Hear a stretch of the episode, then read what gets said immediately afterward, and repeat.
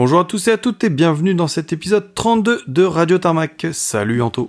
Et salut Paul. Allez, ce mois-ci, on n'est que tous les deux et on a décidé de vous parler d'un petit voyage sympa qu'on a fait il y a quelques années avec Quentin. Alors, on va pas vous mentir, c'était pas le sujet qui était prévu. On devait vous proposer une interview ce mois-ci. Malheureusement, notre intervenant euh, nous a décommandé au dernier moment. Il a eu des impératifs. Du coup, on vous a fait un petit sujet euh, rustine. J'espère que ça vous plaira et on essaye de reprogrammer cette super interview euh, le plus rapidement possible. Ouais, c'est ça, et on va vous parler d'un petit voyage qu'on a fait il y a quelques années, et c'était un voyage aux Açores, donc on espère que ça va ça vous plaire autant que nous, et bien sûr, bah, on y était allé euh, pour une raison bien particulière, et bien évidemment, c'était pour des avions. Et eh oui, hein, on avait vu de belles choses et surtout on avait volé dans des avions qui n'existent malheureusement plus aujourd'hui. Enfin bref, on va vous raconter tout ça, mais avant, on n'oublie pas nos rubriques habituelles que vous connaissez. Ouais, on change un peu, cette fois c'est moi qui vous rappelle nos réseaux sociaux, donc si vous souhaitez voir les photos en lien avec l'épisode, ça se passe sur Instagram, at Radio Tarmac et Facebook. Et si vous souhaitez nous envoyer un email, l'adresse c'est radiotarmac, tout attaché, at gmail.com.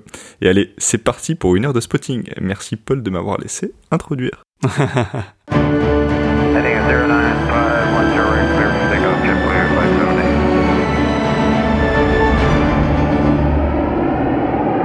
Allez, c'est moi qui commence. Rappelez-vous, dans notre épisode de juin, je vous avais fait une enquête sur les possibles futurs F-16 ukrainiens. Eh bien, il y a eu de grosses avancées ce mois-ci, alors on va vous proposer un petit résumé des dernières actualités. Alors, depuis le début de la guerre, hein, le président ukrainien Volodymyr Zelensky réclamait à la coalition internationale la livraison d'avions de combat F-16. À chaque occasion, hein, le président rappelait son besoin de F-16 et on avait même vu sur un avion de Skyup les émoticônes du drapeau ukrainien du F-16 et du symbole s'il vous plaît peint sur le fuselage. Bref, le dossier a mis du temps à avancer et c'est normal, hein, mais finalement le 20 août, le président ukrainien a eu la confirmation que Kiev recevra prochainement des chasseurs F-16. Alors d'abord réticents, hein, les États-Unis ont fini par autoriser le transfert des chasseurs à l'Ukraine et ces avions seront fournis par les Pays-Bas, le Danemark et la Norvège. Alors cela étant, hein, le nom de F-16 destiné à l'Ukraine n'est pas encore confirmé. Monsieur Zelensky a affirmé que les Pays-Bas livreraient 42 appareils à la force ukrainienne, mais ce chiffre n'a pas été confirmé par le gouvernement néerlandais. Même si la force aérienne royale néerlandaise dispose encore de 42 F-16, seulement 24 sont encore opérationnels et selon la ministre néerlandaise de la Défense, ils seront maintenus en service jusqu'à mi-2024, date à laquelle ils devraient être finalement remplacés par des F-35A. Ouais, comme tu l'as dit, la Norvège devrait elle aussi livrer des F-16, mais sur les 57 utilisés par la force royale norvégienne, 32 ont déjà été cédés à la Roumanie et 12 autres vont normalement être euh, vendus à Draken International. Par contre, au Danemark, M. Zelensky a reçu de la part du gouvernement danois la confirmation que la force aérienne ukrainienne recevrait 19 F-16 prélevés dans la flotte danoise. Ainsi, 6 appareils seront livrés à Kiev autour du Nouvel An, puis 8 autres suivront dans le courant de l'année 2024 et enfin les 5 derniers prendront le chemin de l'Ukraine en 2025. Alors même si on a un début de calendrier, il reste une chose très importante à prendre en compte, ce sont les délais nécessaires pour la formation des pilotes et des techniciens ukrainiens. Le porte-parole de la force armée ukrainienne l'a d'ailleurs récemment admis en laissant entendre qu'il ne serait pas prêt avant le printemps prochain minimum. Et pour cause, hein, un pilote de chasse ukrainien, même expérimenté, devra se familiariser avec un système d'armes radicalement différent de ceux dont il a l'habitude, puisque hérité de la période soviétique. Alors on vous rappelle hein, qu'aujourd'hui la force aérienne ukrainienne opère des Su-24, des Su-25, des Su-27 et du MiG-29. Du coup, en plus de l'obstacle linguistique, le pilote ukrainien doit s'approprier de nouvelles tactiques en rapport avec les armements qu'il aura à mettre en œuvre et les performances propres du F-16. Or, aujourd'hui, la force aérienne ukrainienne ne peut pas se permettre de se séparer de ses pilotes les plus chevronnés pour les envoyer se former sur F-16. Elle en a besoin tous les jours sur le front. Résultat, le groupe de pilotes qui suivent une formation sur F-16 est très jeune et il aura besoin d'acquérir de l'expérience pour maîtriser l'avion. Par exemple, sur les 32 pilotes ukrainiens appelés à prendre les commandes d'un F-16, seulement 8 ont une maîtrise suffisante de la langue anglaise pour entamer leur formation. Selon les plans jusqu'alors établis, les pilotes et les techniciens ukrainiens doivent d'abord effectuer un stage linguistique au Royaume-Uni pour perfectionner leur anglais. Puis, d'après le commandant des forces aériennes américaines en Europe et en Afrique, le général James B. Aker, certains d'entre eux recevront une formation sur avion à hélice avant de se rendre en France pour voler à bord d'Alpha Jet. Ouais, alors cette information n'a absolument pas été confirmée par l'armée de l'air pour l'instant. Euh, surtout bah, que l'armée de l'air et l'espace n'utilisent plus d'AlphaJet pour la formation des pilotes depuis le mois de mars, puisque la formation s'effectue maintenant sur PC-21. Les AlphaJet donc restent quand même en activité au sein de l'armée de l'air et de l'espace et ils servent principalement à tenir le rôle de, de force adverse, d'agresseur comme on dit, donc pour la préparation opérationnelle des autres escadrons. C'est ça, exactement. Hein. Donc on sait pas trop euh, ce qu'il en est. Les stagiaires ukrainiens, de toute façon, entreront dans le vif du sujet au Danemark avant de poursuivre leur cursus en Roumanie. Ouais, d'ailleurs, il y a 8 pilotes ukrainiens et 65 techniciens qui ont déjà commencé leur formation au sein de l'armée de l'air danoise. En plus, en parallèle, hein, l'Ukraine s'intéresserait à un autre avion, le Gripen du suédois Saab. Alors j'aurais pu vous parler des rumeurs au sujet des anciens Mirage 2000C stockés à Istres, mais ces informations ne trouvent aucune source valable pour le moment, donc on les met de côté. Par contre, si on y réfléchit bien, le Gripen, eh bien, c'est un avion parfaitement adapté aux besoins de l'Ukraine. Déjà, cet avion a été développé par Saab de manière à pouvoir être facilement mis en œuvre depuis une autoroute. Sa dépendance à l'égard des bases aériennes étant donc limitée. De plus, sa maintenance simplifiée n'exige qu'une formation technique minimale et cela permet d'augmenter la fréquence des sorties aériennes. Qui plus est, le coût d'exploitation d'un Gripen est peu élevé par rapport à celui d'un F-16. Ouais, c'est vrai que le, le Saab est souvent sous-estimé et sous-coté, mais bon, ça reste quand même un très très bon avion de chasse, je pense. Exactement, hein, et l'Ukraine s'intéresse désormais de très près au Gripen. Cependant, en mai, le ministre suédois de la Défense avait évoqué la possibilité de permettre aux pilotes ukrainiens de tester le Gripen, mais visiblement la réflexion a progressé depuis puisque les pilotes participent déjà à des essais sur Gripen, d'après les déclarations du président Zelensky. Bref, reste à savoir d'où viendront les Gripen si la décision d'en livrer est confirmée, puisque la Suède n'en possède pas beaucoup et elle en a aussi besoin pour se protéger. L'histoire des F-16 et de l'aviation ukrainienne n'est pas fini, affaire à suivre. Ouais, c'est comme tu dis, c'est pas fini. Bon, en tout cas, ça, risque de faire disparaître tous les appareils ukrainiens, euh, de fabrication soviétique euh, de notre ciel, malheureusement. Donc on met de côté la partie militaire et moi je vais vous parler euh, encore d'avions un peu vieux, je suis désolé, mais c'est aussi d'avions militaires, rassurez-vous. Et donc c'est euh, un avion dont vous avez peut-être même jamais entendu parler, euh, pour les plus jeunes en tout cas, il s'agit du Ferré Gannet. Donc si je vous en parle, bah, c'est parce qu'on pourrait potentiellement en revoir un en état de vol, donc dans quelques années, et probablement pas si loin de chez nous. Donc le Ferré Gannet, bah, c'est un ancien avion embarqué de lutte anti-sous-marine, un peu à l'instar de l'Alizé. Ouais, d'ailleurs, hein, ils sont plus ou moins de la même époque puisque le Ferreganet a fait son premier vol en 49 et l'Alizé en 56.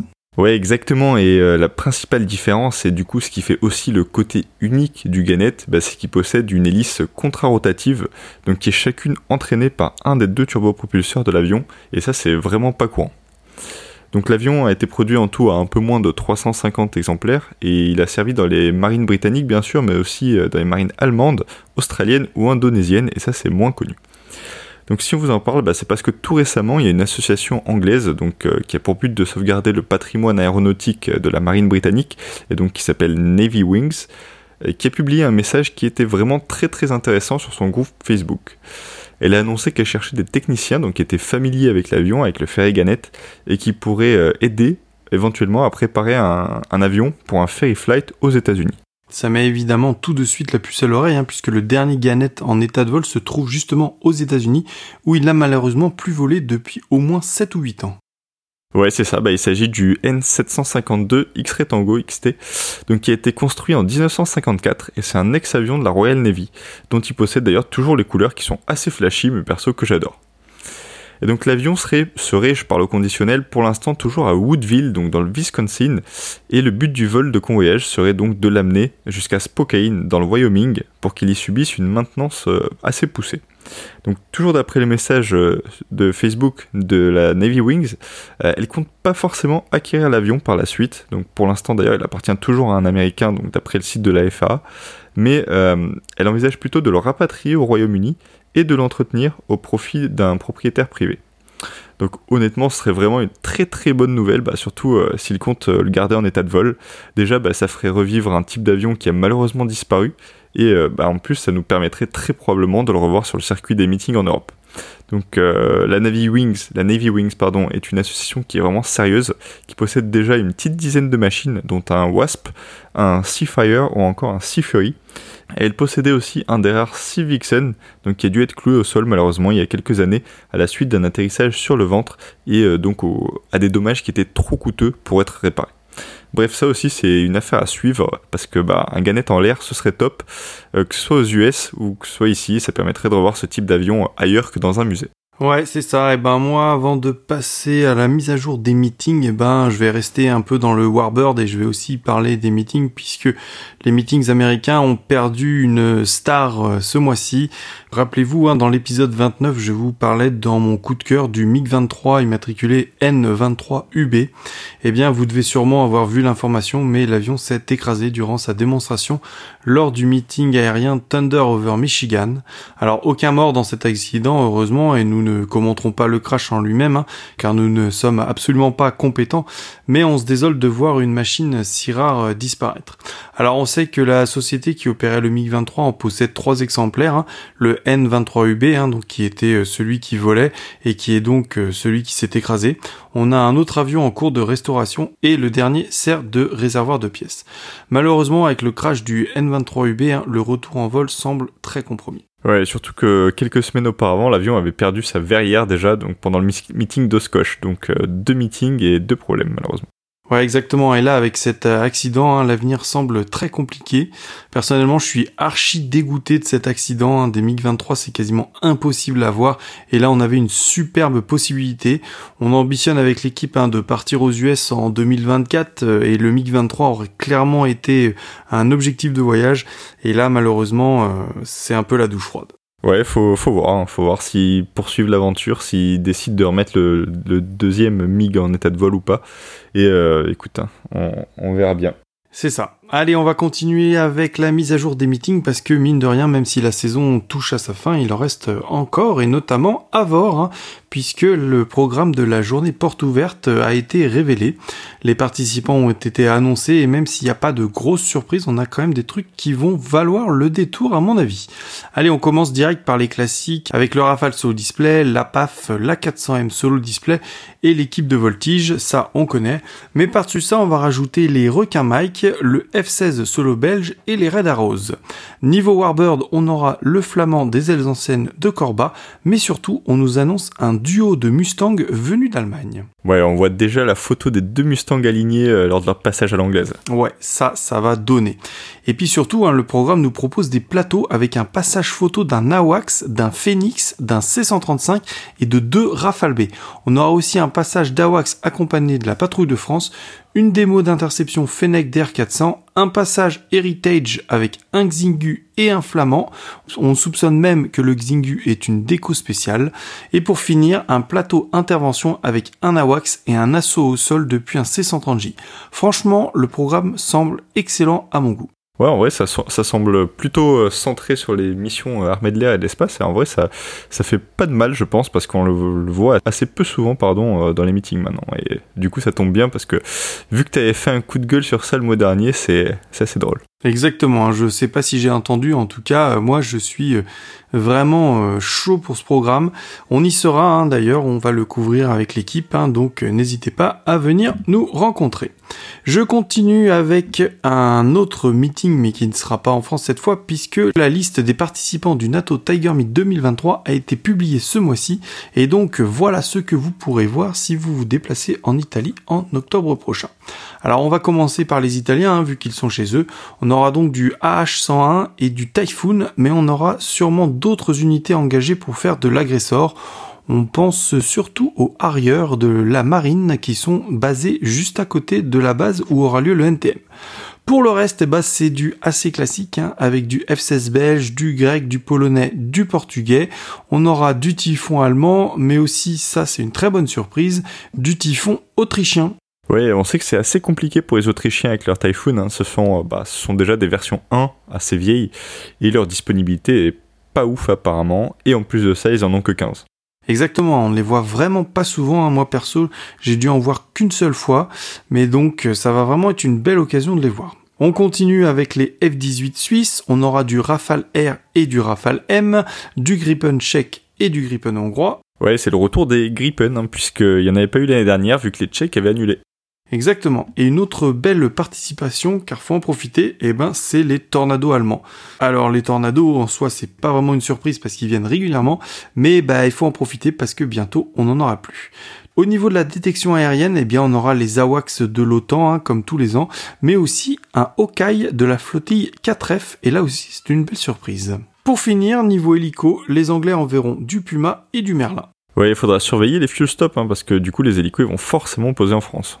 Exactement, et au niveau des Français justement, c'est enfin le retour des gazelles de l'escadrille d'hélicoptères de reconnaissance et d'attaque numéro 3. Ils n'avaient pas participé au Tiger Meet depuis 2019 et je sais pas pourquoi mais je sens qu'ils vont nous sortir une superbe déco car à chaque fois qu'ils sont venus, ils ont mis la barre très très haute avec leurs gazelles. Ouais, on se souvient particulièrement de la gazelle Nightwatch, donc du NTM 2017 à Landivisio. Bon, malheureusement, euh, il n'y a toujours pas les Turcs et eux, euh, ils font souvent le, spectacle d'habitude. Hein. c'est vraiment dommage de ne pas les avoir cette fois. Exactement, hein. ça reste quand même un gros Tiger Meet. Alors il manque, euh, ouais, il manque que les Turcs, mais en tout cas, ça devrait être vraiment sympa. En plus, la météo devrait vraiment donner. Pour l'instant, on ne sait pas si on aura la dispo nous pour y aller, mais en tout cas, si vous avez le temps, ça devrait être un super rendez-vous.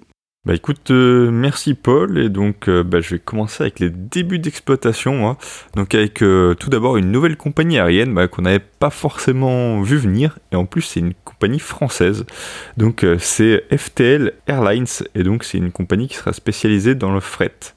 Donc euh, leur avion, leur premier avion, c'est un A330, donc qui est matriculé FHFTL, c'est assez bien trouvé, on va dire, assez bien en rapport avec le nom de la compagnie. Et il était stocké à Châteauroux et il a fait du coup de nombreux vols tests en ce début de mois, un peu partout en France, et très probablement pour qualifier les équipages. Donc alors FTL Group euh, sont spécialisés dans le fret entre la Chine et la France, et notamment pour AliExpress France. Donc euh, l'avion c'est un A330-200 freighter, donc freighter avec PH, euh, un 330 fret mais sans porte-cargo. Par contre cet avion a une histoire particulière. À l'origine, bah, il devait devenir un ravitailleur MRTT, donc un KC-45 pour l'US Air Force pour être exact, quand Airbus a gagné le contrat des futurs ravitailleurs américains. Mais donc suite aux plaintes de Boeing, l'appel d'offres fut réouvert et euh, Boeing finira donc par gagner, comme on le sait, avec son KC-46 Pegasus. Du coup, cet avion est devenu un avion de test et de démonstration pour Airbus sous l'IMAT FWWCB avant d'être stocké, puis de partir chez Mallet Aero en 2021 et enfin chez FTL Group du coup. En début d'exploitation, on peut aussi noter que les Polonais, la force aérienne polonaise a commencé à exploiter ces deux EH-101 qui sont tout nouvellement arrivés. Et notamment, on, a, pu les voir au meeting de Radom. Donc après début d'exploitation, les fins d'exploitation avec la fin ce mois-ci des A340 du gouvernement allemand. Donc ça a été une fin d'exploitation un peu anticipée pour eux. Ouais, effectivement, c'est un vrai coup dur pour les deux quadrimoteurs allemands. Ouais, l'armée de l'air a décidé de retirer du coup immédiatement ces deux avions de transport A340, donc qui servent à transporter euh, le chancelier allemand et d'autres hauts responsables lors des voyages long courriers. Et donc cette décision rapide fait suite à un épisode embarrassant au cours duquel deux problèmes techniques ont contraint la ministre allemande des Affaires étrangères à annuler tout simplement son voyage dans la région Asie-Pacifique. Donc sur Twitter, la Luftwaffe a annoncé Nous mettrons hors service les deux A340 dès que possible, c'est-à-dire dans les semaines à venir, plutôt que prévu. Donc normalement les deux A340-300 devaient euh, être retirés du service en septembre pour le 1602 et fin 2024 pour le 1601. Donc c'est vrai que ces dernières années, les Allemands n'ont pas trop eu de chance avec leur 340. Donc rappelez-vous, en 2018, le voyage de la chancelière allemande, donc qui est Angela Merkel, euh, au sommet du G20, avait été retardé en raison d'un problème électronique sur l'avion déjà. Et toujours en 2018, il y a Olaf Scholz, donc qui était alors ministre des Finances, qui avait été contraint de prendre un vol commercial pour revenir d'Indonésie après que des rongeurs aient coupé des câbles sur le même A340. Donc tous ces problèmes avaient provoqué la commande des 3 A359 donc pour renouveler la flotte VIP allemande. Et du coup, euh, cette dernière histoire technique aura coupé court aux deux derniers A340, ce qui est bien dommage bah, parce que je les aurais jamais vus. Eh ben c'est pareil, hein. moi je les aurais jamais vus et pourtant ils ont fait plein de vols euh, d'essais et plein de vols d'entraînement en France, mais j'ai jamais réussi à les voir, donc franchement c'est vraiment dommage. Allez, merci Anto, eh bien ça finit un peu les news, alors quelques brèves pour finir, hein, parce qu'on aurait pu vous parler de la République tchèque qui a reçu son premier UH1Y Venom, l'Australie a reçu son premier Black Hawk, le Brésil va commander 34 Gripen supplémentaires, On a une photo du premier rafale croate qui a fuité sur les réseaux. Le ministère des Armées a mis en vente 9 Alpha Jet. La compagnie de fret MSC a intégré Alice Cargo. La Pologne, elle, qui a fait une énorme commande d'Apache. L'Indonésie qui a confirmé l'achat de 18 rafales supplémentaires. Et pour finir, la compagnie de fret Challenger Group qui a reçu son premier 767 Freighter.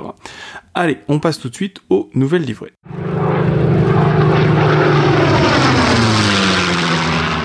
Et du coup, je commence une nouvelle livrée avec euh, du commercial, donc avec une nouvelle déco qui est sortie sur un 777-300ER de Qatar Airways.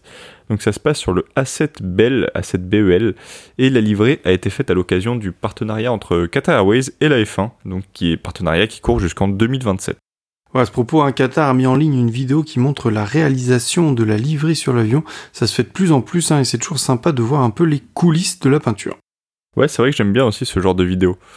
Et euh, bon, en ce qui concerne la livrée, en elle-même, elle est plutôt simple. Il s'agit juste d'un pilote de F1 qui est sur le fuselage, qui est assis comme s'il était euh, dans un cockpit de F1. Et le pilote est bien sûr aux couleurs Qatar. On peut aussi lire F1, donc qui est marqué en gros en rouge à l'arrière du fuselage. Allez, moi je vais passer sur une nouvelle, euh, sur la nouvelle livrée, hein, sur la grosse annonce de ce mois d'août, hein, puisque le 10 août, Air India a dévoilé sa nouvelle identité visuelle et donc sa nouvelle livrée. Et c'est vrai qu'elle commence à vieillir cette livrée. Exactement, hein, mais bon, elle était symbolique hein, avec ses décorations de fenêtres. Bref, le nouveau look réinvente justement la forme de la fenêtre indienne qui représente justement une fenêtre des possibilités. Alors le nouveau logo d'Air India s'appelle The Vista et est, je cite, inspiré par le sommet du cadre de fenêtres dorées signifiant des possibilités illimitées, la progressivité et les perspectives audacieuses et confiantes de la compagnie aérienne pour l'avenir. Bref, la toute nouvelle livrée présente une palette de rouge profond, du violet et du doré, ainsi qu'un motif inspiré des chakras. Alors je sais pas comment on peut s'inspirer des chakras, mais Air India a réussi. Bref, beaucoup de symboles pour une livrée sympa, mais pas non plus euh, oufissime. Le premier avion à aborder euh, cette nouvelle livrée, ça sera le premier A350-900, dont l'arrivée est prévue en décembre 2023, et Air India prévoit de repeindre l'ensemble de sa flotte d'ici 2026. Ouais, bon, pour être honnête, euh, moi je la trouve pas folle cette livrée, je, je préfère vraiment l'ancienne. voilà, hâte de, hâte de voir ce que ça donne en vrai pour vraiment se faire une vraie opinion. C'est parce que t'as jamais vu de chakra. ouais, voilà, c'est ça. Et puis de toute façon, les symboliques euh, des compagnies aériennes sont toujours assez farfelus, on va dire. Bon, et du coup, euh, moi je continue cette fois sur du militaire, et c'est tout frais puisque ça a été révélé le 25 août. Il s'agit d'une déco sur un Seeking de la marine allemande, et c'est une déco euh, que je trouve vraiment très sympa pour le coup. Donc c'est le Seeking 8963 qui a été peint dans une belle livrée rétro euh, SAR, donc pour Search and Rescue, et donc qui est grise avec les bandes orange fluo et avec marqué SAR sur toute la poutre de queue et sous le rotor de l'appareil. C'est tout simple, mais vraiment j'aime beaucoup. Ouais, c'est vrai que ça lui va bien. Hein. Je pense que ça a été fait d'ailleurs pour le Sarmit. Oui, tout à fait, euh, le Sarmit, donc qui réunit plusieurs hélicos dédiés à la recherche et au sauvetage sur la base de Nordols dans le nord de l'Allemagne. Donc qui a notamment eu les hélicos basés, donc du Sea King, du Sea Lynx, mais euh, aussi du beaucoup plus rare, comme du euh, Dauphin de la Lithuanian Air Force ou des Mi-17 et des Sokol de l'armée tchèque. Donc pour l'instant, on n'a pas vu beaucoup de photos sortir, étant donné qu'il y avait le gros meeting de Radom au même moment, mais bon, on espère que certains spotters nous partageront quelques photos. Allez, merci, on va tout de suite passer à nos visiteurs exotiques. Allez, pour commencer, on commence dans le nord de la France avec euh, un nouvel aéroport dans notre liste, donc avec le Touquet, qui a vu le passage d'un Spitfire le 17, et l'avion arrivait de Duxford et il se rendait au Ziggermeet, donc de Mollis en Suisse. Sur Bordeaux ensuite, le 23 août, il y a eu le passage du C-130 des Émirats Arabes Unis, donc qui est matriculé 1214.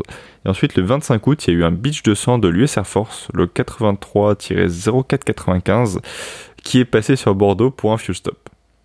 Ensuite, sur Toulouse, euh, il y a eu une petite semaine assez intéressante. Ça a commencé le 20 euh, avec l'arrivée du 737 euh, du Bahreïn, l'A9C ISA, ISA, donc juste après l'arrivée d'un CL 604 danois qui était lui le C215. Le 22 ensuite, il y a eu l'arrivée d'un C40 Clipper de l'USAF depuis Lyon. C'était le 02-0202, assez simple pour les maths. Le 23, la journée a bien commencé avec l'arrivée d'un 747 de National Cargo, donc c'était le N663CA. donc celui qui a la livrée hybride nationale Airbridge Cargo en plus.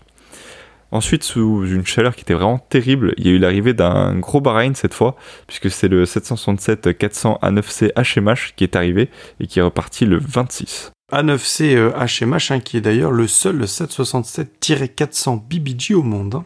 Ouais, c'est exactement ça, un avion que j'ai eu la chance de voir pas mal de fois à Nice. Et euh, bah, le même jour, il y a aussi eu euh, un 737 BBJ des Émirats Arabes Unis, donc le A6 HRM qui est arrivé. Ensuite, on part sur Marseille avec euh, le 9 août le départ du 340 de Highfly Malta, Malta, le 9H Sol, donc qui est parti vers Québec. Il était arrivé la veille depuis sa base de Beja. Le même jour, il y a eu le passage d'un Agusta 139, le D2 EZX de Sonner, donc qui était sur son vol de livraison vers l'Angola. Le 11 le 16 et le 21 août, il y a eu un A400M de la Royal Air Force dont un qui est tombé en panne et qui est resté à Marseille pendant un petit moment. Et le 19, il y a eu le night stop d'un superbe 1008 ukrainien, donc le URHZA, donc qui est reparti le lendemain sur l'Espagne avant de continuer ensuite sur l'Afrique. On part sur Toulon, donc c'est un petit mois pour Toulon. Ouais, probablement que les Italiens devaient être en vacances. Hein. Ah ouais, le mois d'août en Italie, c'est sacré. Et euh, ils ont quand même eu le 8, en tout cas, le passage d'un Chinook espagnol, donc le ET421, qui a fait un few stop. La machine se rendait en Slovénie, donc pour aider les populations suite aux terribles inondations qu'a subi le pays début août, et il repassera dans l'autre sens le 17. Plus à l'est encore, sur Nice, donc qui a eu un gros gros mois d'août, hein, comme souvent, euh, on commence direct avec le premier, euh, avec le magnifique A310 saoudien HZ NSA, pour moi, c'est clairement le mouvement du mois. Et le même jour, il y aura eu le 747-8 du Qatar, le A7 HHF et le 330 A7 HJJ. Le 3, il y a eu le passage d'un Learjet euh, C21A de l'US Air Force, donc c'était le 84 0087. Donc il a fait une rotation depuis Ramstein. Le 9 août, il y a eu un C130 canadien, le 130 614, donc qui était en fuel stop entre l'Écosse et la Grèce. Le 10 août, il y a eu le 787-9 HZ ARD, donc qui volait pour Saoudia, et euh, la 340-200 A7 HHK du Qatar. Le 11 août, il y a eu le départ du A7 HHK. Le 16 août, il y a eu l'arrivée du fameux M-Star. Le 17 août, on a eu l'arrivée du A7 HHJ du Qatar, suivi du 747-8 A7 HHF, donc un peu plus tard dans la soirée. Le 20 août, il y a eu le passage du A7 HHM et à nouveau du M-Star. Le 22 août, il y a le, le Sky 2 qui est euh, resté 2 heures au sol, et donc qui est le fameux 330 saoudien Sky Prime. Le 25, on a eu le passage d'un KC2 Voyager, donc de la Royal Air Force, le ZZ 330 et M-Star qui est reparti sur Dubaï. Et ce mois-ci, il y a aussi eu plusieurs allers-retours du tout nouveau 320 Neo de la République de Côte d'Ivoire, donc il est matriculé TU VAJ, et il remplace donc l'ancien A319 qui était le TU VAS, TUVAS.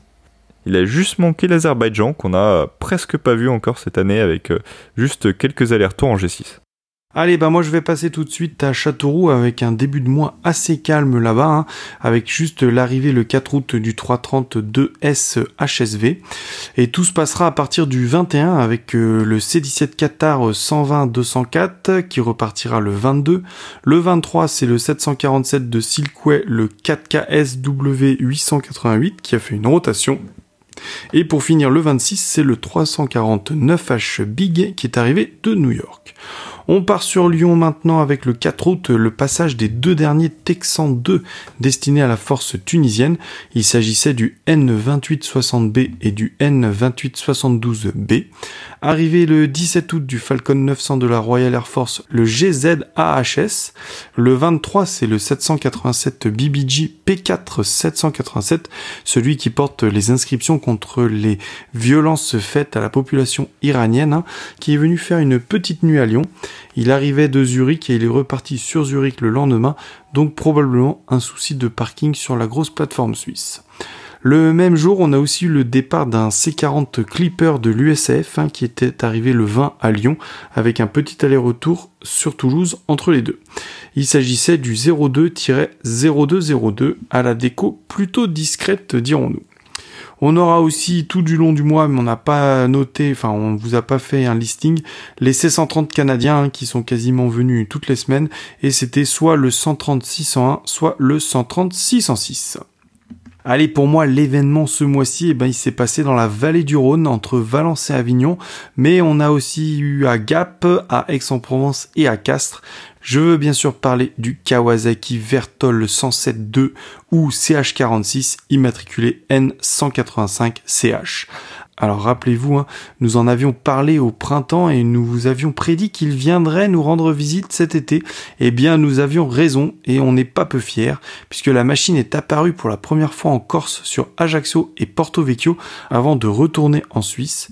Il a ensuite rallié Avignon, puis sera détaché à Valence pour être engagé sur les feux de forêt où il fera de nombreux largages en soutien aux pompiers.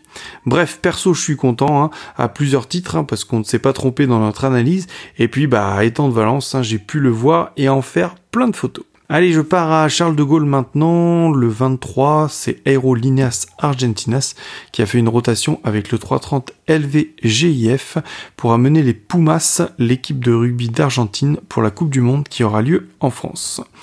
Le Bourget le 15 août, arrivé du C-130 NAF 913 de l'armée de l'air du Nigeria, une sacrée rareté hein, vu qu'ils en ont que deux. Et le 21, on aura aussi le passage de M-Star sur le Bourget. On part à Vatry le 14 avec le passage du 787 de KLM, le PH-BHE, et le 21, le PH-BHH. Et pour finir, le 23, ils auront aussi eu un Voyager de la Royal Air Force, le ZZ-335. À Genève, le 25, ça a été l'arrivée du 330 ACJ VQ BIG qui repartira le lendemain. Ouais, on le voit pas souvent en Europe celui-là, hein, j'ai l'impression. Non, on le voit pas souvent. Et toujours le 22, on a aussi eu le 777 A6 ALN des Émirats Arabes Unis. Pour finir, on part en Belgique, à Bruxelles, puisque le 16, le 727 M-Star est aussi passé par Bruxelles. Il repartira le 17 pour revenir le 23. il aurait été actif à mon petit M-Star et je te laisse deviner d'où il est arrivé à Bruxelles. Eh ben de Nice. Exactement. Bon, ben ça, merci Paul, ça clôt nos visiteurs exceptionnels de ce mois-ci. Un mois d'août qui a été euh, plutôt chargé sur certaines, plateformes et plutôt pauvre sur d'autres. Hein. On pense notamment à Châteauroux. Euh, mais bon, c'est comme ça, et on verra ce que septembre va nous apporter. Ben maintenant, on va passer à notre dossier du mois. Allez, maintenant, on va vous parler de notre petit voyage qu'on a fait en 2017. Hein, mine de rien, ça fait déjà 6 ans. Et c'était vers une destination qui n'est pas courante, les Açores. Ouais, donc pour ceux qui euh, ne situent pas ces îles, donc c'est euh, un archipel qui est au large des côtes portugaises, à environ deux heures de vol, un peu plus, de Lisbonne, donc presque au milieu de l'Atlantique. Ouais, hein, même si c'est vraiment de très très belles îles, hein, très nature et qui à l'époque n'étaient pas trop touristiques, notre motivation première, hein, bien sûr, c'était les avions. Et ouais, et comme toujours, j'ai envie de dire, donc ben, à l'époque, ce qui nous intéressait, c'était de voler sur les A310 de SATA Azores, donc qui est la compagnie des Açores, vous l'aurez compris. Et donc cette compagnie existe toujours. Euh, ces avions sont un peu moins exotiques maintenant, puisqu'elle possède euh, des Dash 8 Q200, du Q400, de l'A320, des 321 LR et 321 Neo, qui ont malheureusement remplacé les A310 et son A330, donc dont on va aussi vous parler.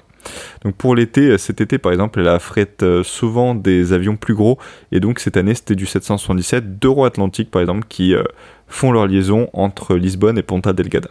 Ouais, à l'époque, on avait décidé de se rejoindre à Lisbonne euh, avec Anto et Quentin pour voler sur ce fameux A310 et au retour, on avait réussi à tout caler pour prendre une autre arté, l'A330 Baleine.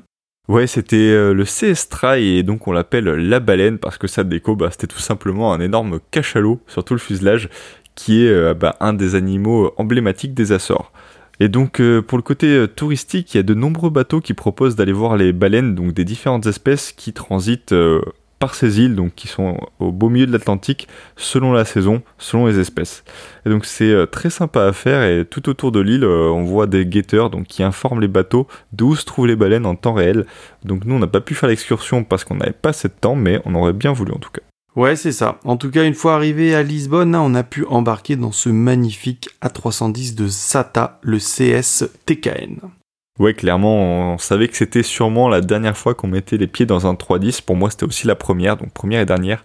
Et euh, en Europe, à l'époque, il y avait euh, déjà plus grand monde. Hein. Il y avait SATA, Tarom, Air Transat et Iranair qui exploitaient le 310.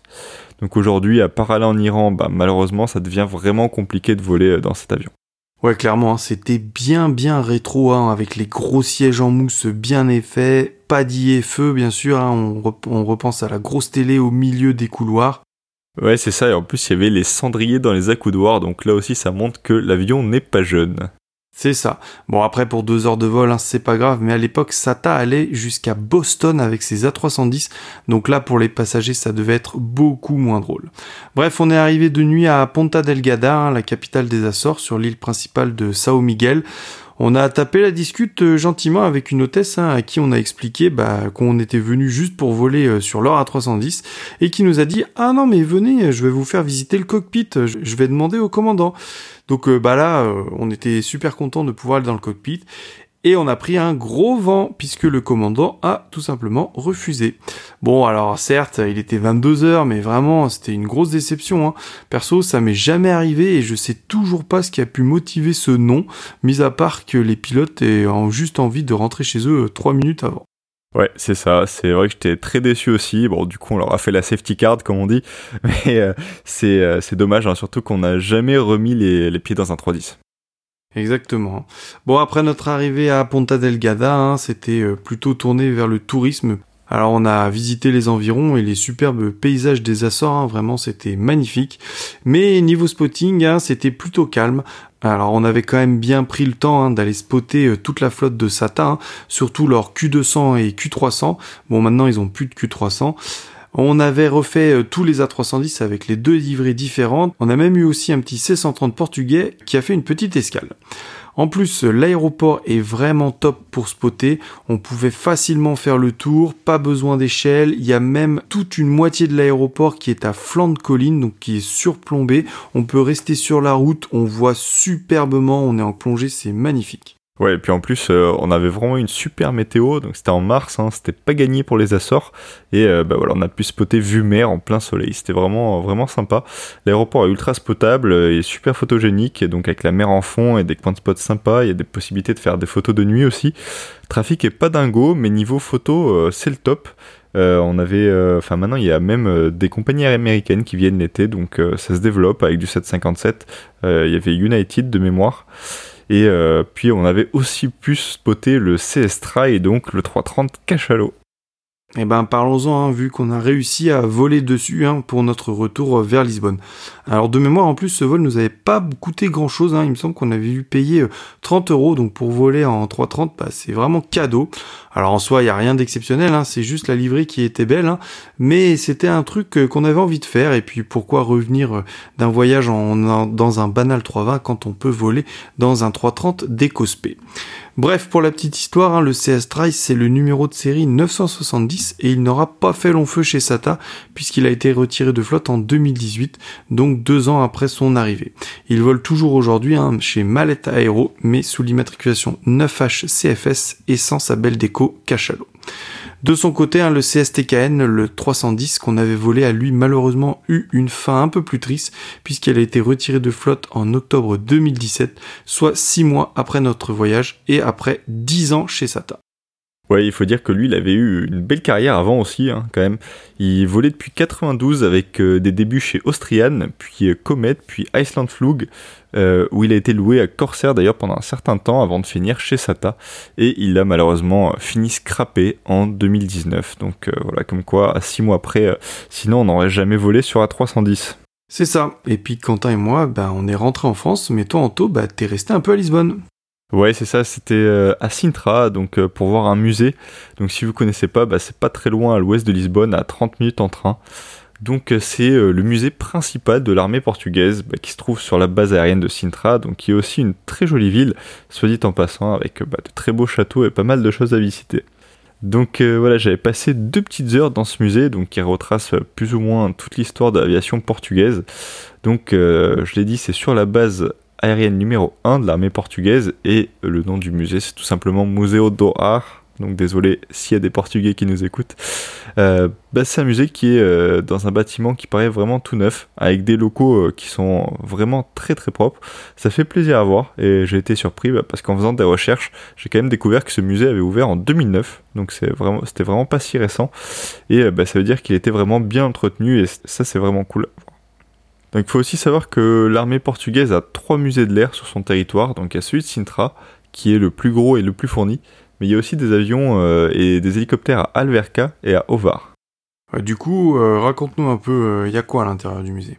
Bah à Sintra, il y a vraiment tout comme avion. Ça va des avions de la Seconde Guerre mondiale jusqu'au P3 Orion et jusqu'au Neptune. Donc je pense qu'il y a plus ou moins tout ce qui a volé dans l'armée portugaise. Et il y a pas mal de choses dont je vais vous parler un peu plus tard. Mais pour la petite histoire, déjà l'entrée du musée est à 3 euros. Ah oui, 3 euros, c'est vraiment rien pour un musée. Hein. Ouais, 3 euros, c'est vraiment pas beaucoup. Et euh, donc, euh, pour ce qui est des avions intéressants, il y a des Alpha Jet, euh, dont un avec une déco spéciale, donc qui est à l'aide déco que portaient les appareils des Assas de Portugal, donc qui était la patrouille aérienne portugaise, qui était composée de deux Alpha Jet et donc qui a volé jusqu'en 2010. Il y a un deuxième Alpha Jet qui, lui, est exposé avec tout son armement. Donc ça, c'est plutôt impressionnant vu que bah, chez nous, on n'a pas l'habitude de voir des Alpha Jet aussi bien préparés au combat et surtout servir à ça. Dans le musée, il y a aussi euh, l'ancien Falcon 20 de la, République portugaise.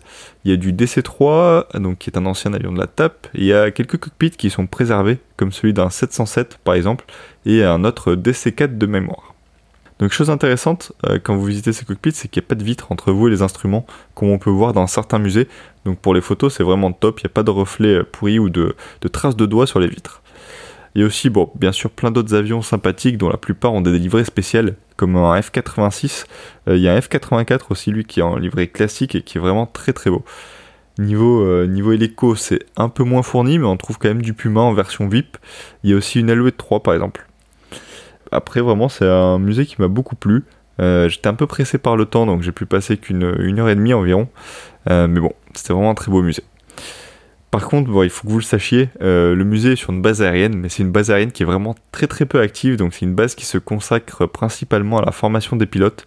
Il y a normalement des Tamiya MK20, donc qui ressemblent un peu au Chipmunk, et euh, du TB30, mais je suis resté un peu plus d'une heure là-bas, donc 1h30 euh, on va dire, et il y a eu vraiment zéro mouvement, donc voilà, n'attendez pas pour rien.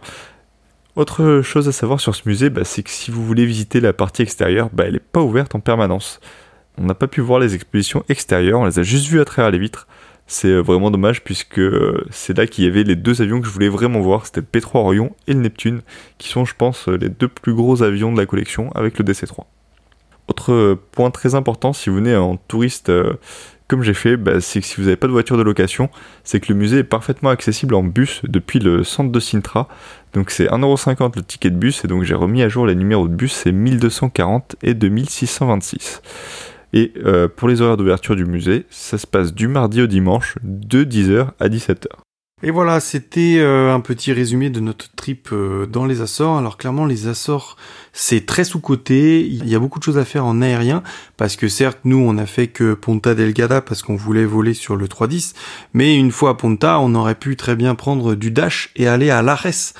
L'Ares, la fameuse île hein, utilisée par l'US Air Force pour ses transits euh, vers l'Europe ou vers euh, l'Afrique, où on voit euh, régulièrement ben, du militaire, du lourd hein, de l'US Air Force qui fait du stop là-bas. Et en plus, c'est spotable. Clairement, pour moi, les Açores, c'est vraiment un endroit à refaire et plus longtemps. Ouais, c'est clair. Et puis, euh, comme tu dis, on aurait pu pousser jusqu'à la Res. Malheureusement, on n'y est pas allé, on n'a pas le temps. Et euh, on aurait aussi pu pousser jusqu'à Funchal, donc jusqu'à Madère, puisque ça t'a dessert Madère depuis les Açores. Euh, il y a vraiment pas mal de choses à faire dans le coin. voir les approches de Funchal, ça peut être sympa aussi. Mais vraiment, le truc à faire la prochaine fois qu'on y retourne, c'est, ce sera la Res. Allez, on va passer tout de suite à nos coups de cœur et nos coups de gueule.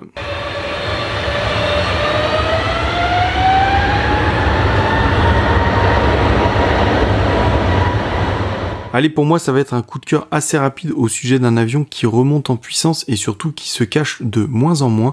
Ce sont les F-117A de l'US Air Force. Alors, on en avait déjà parlé dans un épisode, hein, quand les rumeurs s'étaient concrétisées avec des photos. Eh bien, ça continue, car une cinquième machine vient d'être identifiée par des spotters américains, repris par les stars des immatriculations, nos amis hollandais.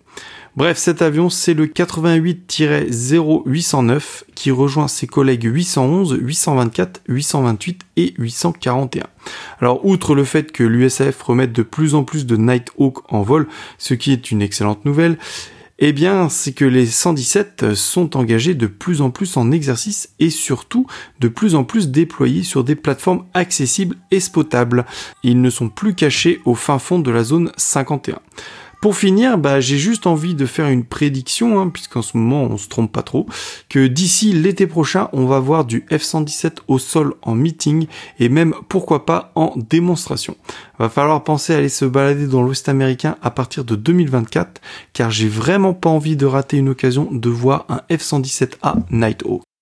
Ouais, c'est vrai, comme tu dis, on en voit de plus en plus. Après, bah, s'il faut, ils ont toujours été en état de vol. Hein. S'il faut, il y en a bien plus que ça, mais peut-être que c'est juste parce qu'on les a jamais vus. Et euh, ouais, ce serait bien d'aller euh, du côté de, de Nellis, en tout cas, euh, faire un petit red flag, pourquoi pas. Mais bon, ça, c'est pour l'instant, c'est encore de l'ordre du fantasme, on verra. Allez, moi je vais parler d'un coup de gueule, donc pour ce mois-ci, avec bah, le démantèlement d'un avion qui avait vraiment une superbe livrée. Ça se passe au Royaume-Uni, il s'agit du 747 de la British Airways, le GBYGC. Donc euh, c'était pas n'importe quel 747 euh, en déco BA classique, hein, c'était celui qui portait la déco rétro de la BOAC, donc de la British Overseas Airways Corporation, donc qui était une des compagnies euh, qui a ensuite permis de former la British Airways en 1974 lors de sa fusion avec la BEA, donc la British European Airways. Donc la déco elle avait été peinte à l'occasion des 100 ans des débuts des opérations de ce qui deviendra donc la compagnie nationale du Royaume-Uni et euh, de mon point de vue, bah, c'était la meilleure des trois livrées rétro qui avaient été peintes sur 747. Euh, donc euh, en plus de ça, cet avion, ça a été le dernier à voler sous Callsign British Airways en décembre 2020. Donc c'était le dernier des 747 à voler en Callsign British Airways. Clairement, c'est un avion qui a un petit peu, on va dire, marqué l'histoire de BA. Donc initialement, l'avion devait être préservé sur l'aéroport de Saint-Athan, qui est un aéroport qui est à l'image de Tarbes ou de Teruel en Espagne, qui est donc principalement euh, dédié au stockage, à la maintenance et au démantèlement d'avions. De base, il devait être euh, du coup visitable par le public, mais finalement, bah, apparemment, trouver un endroit côté euh, zone publique où exposer un avion aussi gros s'est révélé un peu trop compliqué, et donc la société qui était propriétaire de l'avion a décidé de finalement le scraper ce mois-ci. Donc il y a plusieurs photos qui sont sorties avec bah, des parties de l'avion découpées et des, des euh, parties, par exemple l'APU qui, a été, euh, qui ont été enlevées. donc euh, ces photos se sont retrouvées sur le net et clairement ça met, ça met l'alarme à l'œil. Et donc apparemment la société compte garder une partie des pièces détachées intactes pour les vendre à des passionnés qui se montreraient intéressés. Donc voilà, à voir comment ça se, comment ça se fait, comment ça va s'organiser. Mais bref, c'est dommage. Bah, j'ai eu la chance de le voir voler à Isro, moi, cet avion, et bah, vraiment j'adorais cette déco. Il avait aussi fait de super passages avec les Red Arrows au Riyadh notamment, et bah, en tout cas, il y a vraiment de très très belles photos de cet avion qui vont, euh, qui vont persister un peu partout. Ça, c'est cool. Eh bien, merci. Ouais, moi, j'aurais pas pu voir euh, ces avions. On devait y aller juste avant le Covid. Hein, tout était réservé et tout a été fermé au dernier moment. Donc, ouais, un peu dégoûté d'avoir raté les superbes livrées 747 de British Airways. Merci Anto, merci à tous de nous avoir écoutés. J'espère que notre petit euh, trip aux Açores vous aura donné envie. Désolé encore, hein, c'est pas ce qui était prévu. On va essayer de se rattraper. On a du gros qui arrive pour les prochains mois d'ici la fin de l'année. On vous souhaite une bonne rentrée pour ceux qui étaient en vacances. Profitez encore eh bien des derniers beaux jours pour aller faire les derniers meetings autour de chez vous. Et puis on se retrouve dans un mois pour notre épisode 34. Ouais, merci Paul. Et ouais, ouais moi j'ai plus qu'à vous souhaiter une bonne rentrée. Et normalement en septembre je fais un meeting, donc il y aura des choses à vous dire. Allez, à bientôt. Allez, ciao.